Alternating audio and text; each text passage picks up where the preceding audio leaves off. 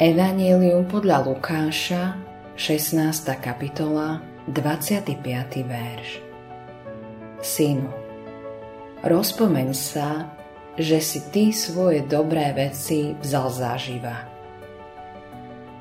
Toto je povedané mužovi, ktorý skončil v zatratení. Sú to slova, ktoré sú vybraté z podobenstva o Boháčovi a Lázarovi podobenstve nám pán Ježiš predstavuje dvoch mužov. Jeden je spasený a jeden končí v zatratení. Pán Ježiš nám vysvetľuje, prečo je ten jeden zatratený a prečo sa tak muselo stať. On si svoje dobré veci vzal už zaživa. Neznamená to len fakt, že sa mal dobre tu na tomto svete.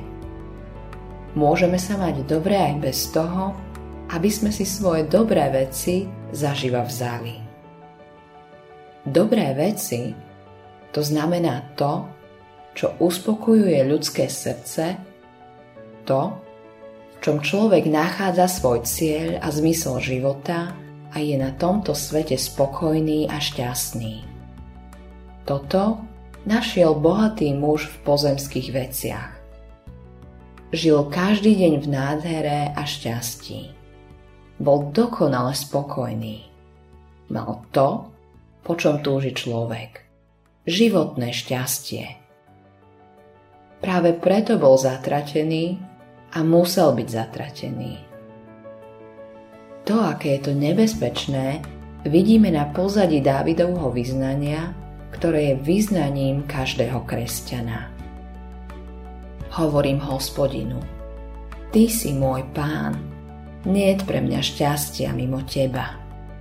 16. žalm, 2. verš. Ten, kto si našiel dobré veci v Bohu a v tom, čo mu patrí, má väčší život a je vhodný pre nebo. Je na ceste k bláženosti preto je nešťastné, ak si človek nájde niečo, čo ho uspokojuje vo svete, v ktorom žije. Či už sú to materiálne alebo iné veci.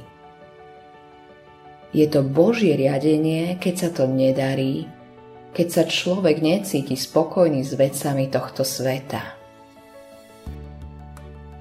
Vtedy môže prehovoriť Božie slovo k človeku len skrze to stretávame Boha a dostávame spásu. Vtedy je Boh našimi dobrými vecami. Autorom tohto zamyslenia je Eivin Andersen.